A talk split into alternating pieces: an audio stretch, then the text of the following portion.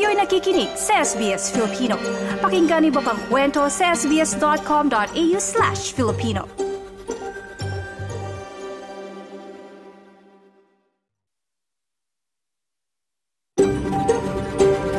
SBS, a world of difference. You're with SBS Filipino on mobile, online, and on radio. Kayo'y nakikinig sa SBS Filipino sa mobile, online at radyo. Nais naming kilalanin ang mga tradisyonal na nagmamay-ari ng lupain na kinakatayuan ng aming himpilan. Nagbibigay galang ang SBS Filipino sa Burundjeri Woiburong People of the Kulin Nation at nakakatandang miyembro ng kanilang komunidad noon at ngayon. Kinikilala rin namin ang traditional owners mula sa lahat ng lupain ng mga Aboriginal at Torres Strait Islander kung saan naroon ang aming mga tagapakinig.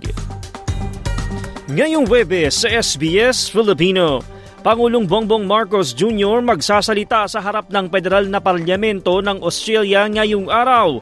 Ang detalye tutukan. Nung nag-live-in pala kami, tinanong ko siya, do you believe in marriage? Tapos sabi niya, no. Kasi parang ritual lang daw yun. Kasi Aussie siya, Aussie. Bilang ng mga kinakasal, mas bumababa sa Pilipinas at Australia. Mas pinipili na nga ba ng bagong henerasyon ng live-in o de facto relationship? Pakinggan.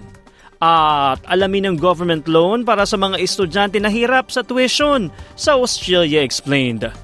Lahat ng yan sa isang oras ng balitaan at impormasyon. Samahan niyo ako, TJ Korea. Pero bago yan, narito munang maiinit na balita. Hatid ni Maridel Martinez.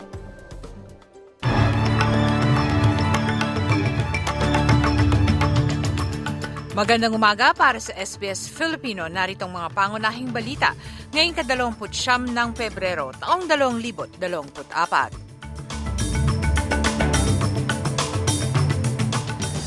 Sa mga balita sa wikang Filipino, panawagang mas maging maingat ang mga empleyado ng pamahalan sa kani-kanilang mga social media profile.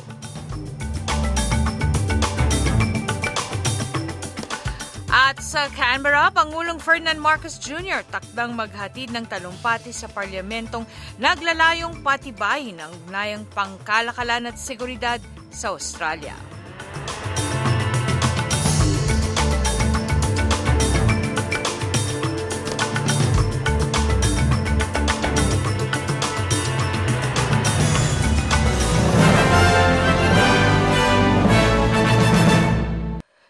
Nilalaman ng mga balita, nanawagan ng koalisyon para sa mga nagsisilbi sa pamahalan o mga public officials na maging mas maingat na magbigay sa pag mga pagbigay ng pambansang seguridad sa usapin ng pambans bagay ng usap pambansang seguridad matapos ipinaalam ng ACO na ang mga public servants at government contractors ang tinatarget ng mga foreign spy services online. Sinabi ng tagapagsalita ng oposisyon para Home Affairs James Patterson na may tinatayang labing apat na libong Australiano ang nakatala sa kanilang mga security clearance sa isang professional networking site. Sinabi ni James Patterson, kailangang matigil ang mga pag-uugaling ito. Clearly, there are people who are still behaving in a naive way. If you advertise your security clearance on LinkedIn, that is basically putting up a billboard for a foreign intelligence service saying, please contact me. I have sensitive information that I could share with you. There is no reason to publicly advertise it, uh, except put your own interest, your personal interest ahead of the national interest. Ang security clearance ay kaugnay ng status na binibigay sa mga individual matapos ang pagsusuri na siyang nagbibigay access sa mga classified na impormasyon. Sa balita naman sa Canberra, takdang humarap ang Pangulong Bongbong Marcos Jr. sa isang joint sitting sa parlamento ngayong araw sa una sa dalawang araw ng kanyang pagbisita sa kabisera. Ang pagbisita ni Ferdinand Bongbong Marcos ay bago maganap ang kanyang pagdalo sa ASEAN sa Australia na magaganap sa Melbourne ngayong Marso. Kinumpirma naman ni Punong Ministro Anthony Albanese na magkakaroon ng one-on-one na pag-usap sa Pangulo ng Pilipinas sa pagbisita nito sa Parliament House. Anya may malalim na pagpag-ugnayan ang dalawang bansa sa usapin ng kalakalan at pamumuhunan at sa higit na apat na daang libong kataong Pilipinong naninirahan sa Australia. Sinabi naman ni Pangulong Marcos Jr. na inaasahan niyang mapagtibay ang pagpag-ugnayan at pag-uunawa ng dalawang bansa sa magkaparehong layunin di lamang sa usapin ng bilateral relations, kasama din ang layunin para kapayapaan at seguridad sa rehiyon. Takda namang magtungo sa Melbourne sa ikaapat na Marso ang Pangulo para sa ASEAN. Sinabi naman ng Australians for Philippine Human Rights Network, isang grupo ng mga Pilipino-Australiano na kanilang ikinatutuwa ang pagtutulungan ng dalawang bansa partikular sa usapin ng seguridad dahil ito anya ay nagtataguyod ng mas mataas na pag-uugnayan sa puwersang pangmilitar at pagtutupad sa kalakaran ng armed conflict at paggalang sa batas at karapatang pantao. Nananawagan naman ang grupo sa mga Australianong maging maalam sa usapin at ugnayang Pilipinas at Australia at bantayan ang mga kaganapang sosyo-politikal sa bansa.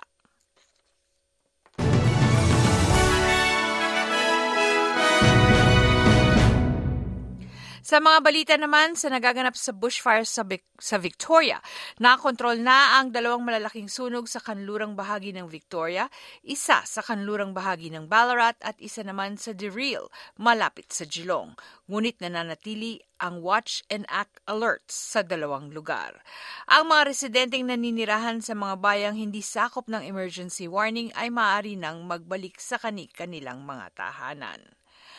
Sinabi naman ni State Control Center, tagapagsalita ng State Control Center Luke Hegarty na ang mga emergency services ay nakapokus na sa pagsusuri kung anumang mga struktura ang na, kung may mga strukturang napinsala sa deril.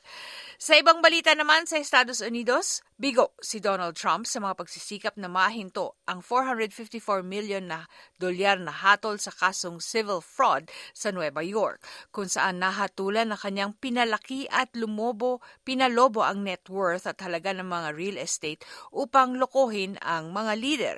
Kailangan na ngayong ipaalam ng dating Pangulo ang halaga ng kanyang ari-arian upang maiwasan ng mga otoridad na kunin ang mga ari-arian nito upang mapunan ang nasabing hatol. Ngayon namang taong ng leap year, ikadalawamput siyam ng Pebrero, may ilang libong kataong pinagdiriwang ang kani-kanilang kaarawan o nais magpakasal ngayong araw. May tinatayang limang milyong katao sa iba't ibang bahagi ng mundo ang pinagdiriwang ang kanilang kaarawan ngayong kadalawamput siyam ng Pebrero sa may walong bilyong katao sa planeta. May landing magpapakasal ngayong araw tulad ni Mary Pickering. Anya ang araw na magpakasal sa Leap Day kasama kanyang, sa kanyang partner ay isang paraan upang maiwasan ang tradisyon. Ngunit ito anya may isa ring simbolo may isa ring mga kahulugan at pagpapahalaga sa kanila. We really liked the idea of Leap Day because it was that sort of nice compromise between, you know, you're going to have a traditional anniversary, but it's only every four years. It's fun having a, a leap anniversary. Um, it's just a, it's a nice way of sort of really focusing on the relationship and and and especially um, you know what has changed in the interim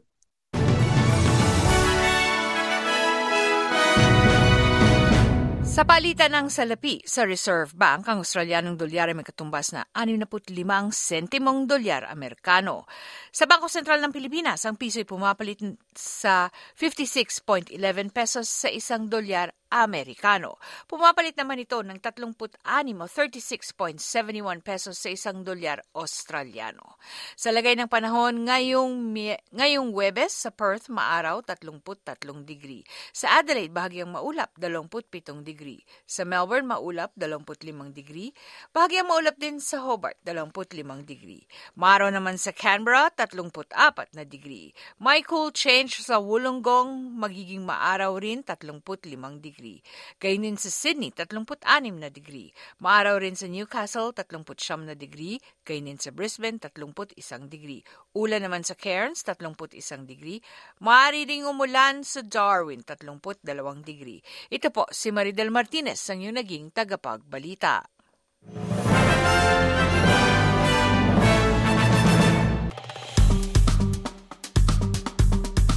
I-like, i-share, mag-comment, sundan ang SBS Filipino sa Facebook.